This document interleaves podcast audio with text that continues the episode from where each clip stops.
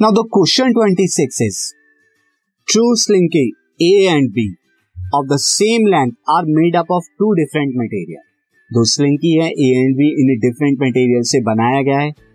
Time taken by 20 pulses to travel in both of them 20 pulses को उन दोनों के अंदर ट्रेवल करने के लिए जो टाइम लगता है एक के अंदर ए के अंदर 70 सेकेंड और बी के अंदर 90 second respectively in which slinky the pulse travel faster and why किस स्लिंकी के अंदर पल्स जो है वो तेज़ी से ट्रेवल कर रही है क्यों कर रही है।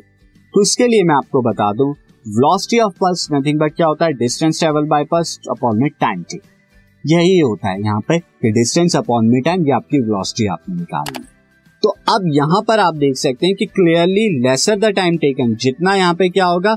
यहाँ पे अगर आप देखें velocity is inversely proportional to the time तो अगर टाइम कम होगा तो वेलोसिटी ज़्यादा होगी टाइम ज़्यादा होगा तो वेलोसिटी कम होगी। तो यहाँ पे ए के लिए टाइम कितना है? सेवेंटी सेकेंड बी के लिए टाइम कितना है? नाइन्टी सेकेंड टाइम किसमें कम है? टाइम ए के लिए कम है तो ए के लिए वेलोसिटी ज़्यादा होगी।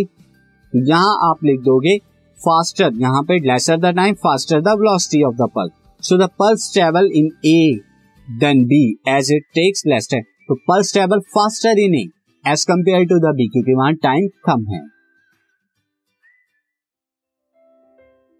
This podcast is brought you by Hubhopper Shiksha Abhiyan अगर आपको ये पॉडकास्ट पसंद आया तो प्लीज़ लाइक शेयर और सब्सक्राइब करें और वीडियो क्लासेस के लिए शिक्षा अभियान के यूट्यूब चैनल पर जाएँ।